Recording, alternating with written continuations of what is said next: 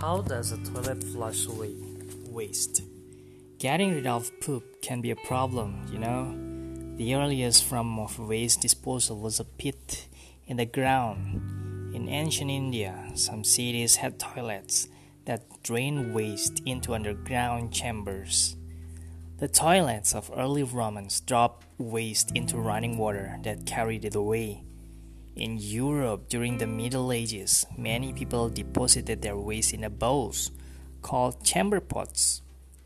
People sometimes threw the contents of the pots out the window into the street, where it flowed into open drains. It wasn't until 1596 that the first flush toilet was invented by Englishman Sir John Harrington. Over the following centuries, advances were made in toilet technology, as well as in toilet-related products. For example, in 1857, Joseph Gayetty came up with the idea of selling toilet paper in a package. The Scott Paper Company started selling toilet paper on a roll in 1879. By the early 1900s, the modern toilet had been developed. And today, it may be the most important seat in the house. Here are how does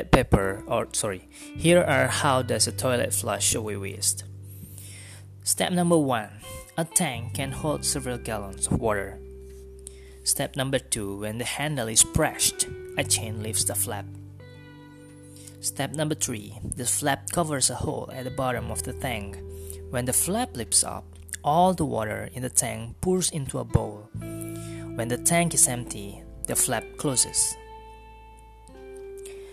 Number 4. After the bowl fills with water, the siphon sucks everything into a pipe that leads to the sewer system.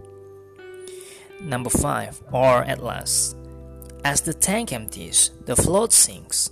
When the float reaches the bottom of the tank, it opens a valve, sending water into the tank. As the tank fills, the float rises at the top of the tank. The float shuts the valve, cutting off the water. Now you can flush again.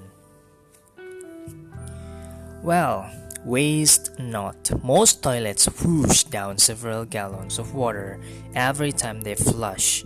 Toilets account for 25% of all water used in a house.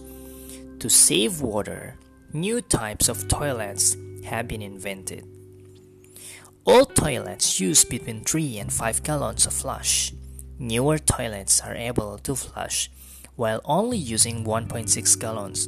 They can save the average home 100 gallons a day. While dual flush toilets allow user to flush two different ways. Press one button for solid waste and the toilet uses 1.6 gallons for liquid waste. It flushes 0.79 gallons. And then composting toilets use almost no water. The waste goes into a container that changes it to usable compost. Compost is made when bacteria break down natural substances. Owners of composting toilets might have to add air, worms, or bacteria to the container to help the waste become safe compost. Fans remove any smells in the bathroom through a pipe that leads outside. Fact 2ID. Among the many names for toilet are latrine, water closet, privy, lavatory, throne, chamber pot, commode, and john. Fact 2ID also. The most expensive toilet on Earth isn't on Earth. It's the one used by astronauts on the International Space Station. Each toilet costs $19 million. So crazy.